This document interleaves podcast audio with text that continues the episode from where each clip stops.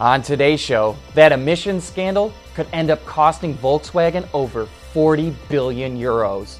Ford reveals the performance numbers for the Focus RS, and Ferrari finally shows it can still design a car.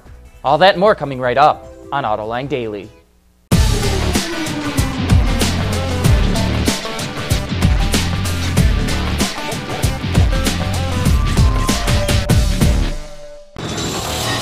This is Autoline Daily for October 13th of 2015.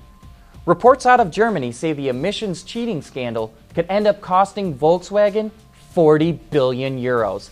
That's a staggering amount of money, and now the company is desperately trying to cut costs anywhere it can. VW is asking suppliers for price cuts to the tune of 3 billion euros. That is going to hurt VW's biggest suppliers, such as Bosch and Continental. It also is cutting investments by a billion dollars, which could slow down some new product development. Standard & Poor's just downgraded VW's credit rating and warned that more cuts will come. And just to rub salt in the wound, now Hollywood is going to make a movie about it.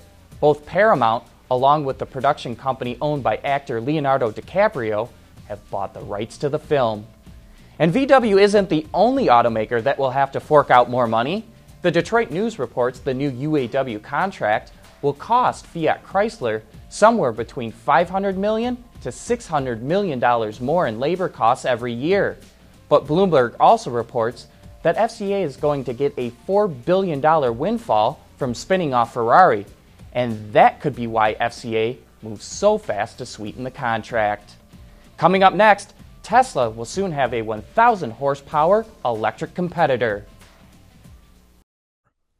AutoLine Daily is brought to you by Bridgestone Tires, your journey, our passion, Dow Automotive Systems, breakthrough technologies for lightweight vehicles, and by Pure Michigan, leading the automotive world in intelligent connected vehicles. We run on brain power.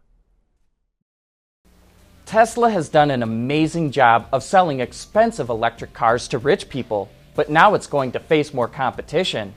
Aston Martin says it will have an electric version of the Rapide in 2017 that could deliver as much as 1,000 horsepower. Take that ludicrous mode! And Volkswagen is going to come out with an all electric version of the Phaeton.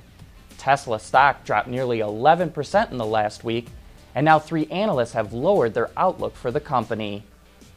Well, step aside Subaru STI and Mitsubishi Evo, because there's a new player in town and thy name be Focus RS. Ford just released the official power ratings for the new performance hatch, and the results are pretty amazing. The engine puts out 350 horsepower at 6,000 RPM and 350 pound feet of torque at 3,200 RPM.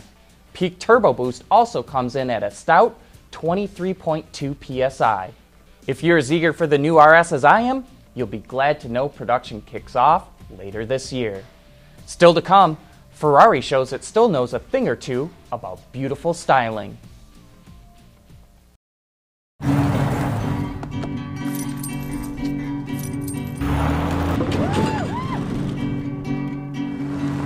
True love will find you in the end. Hi, Dad. When you're committed to the job, don't give up and your tires can't be weak in the knees.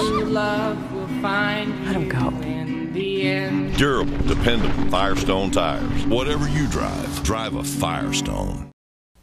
Other than its supercars, by our eye, Ferrari's styling has become a bit, how shall I say this, blah.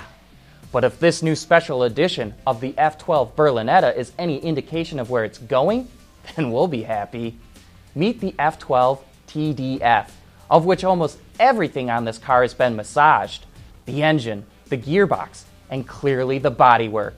All those extra notches and wings help the car produce 87% more downforce. But don't think that came at the expense of added weight.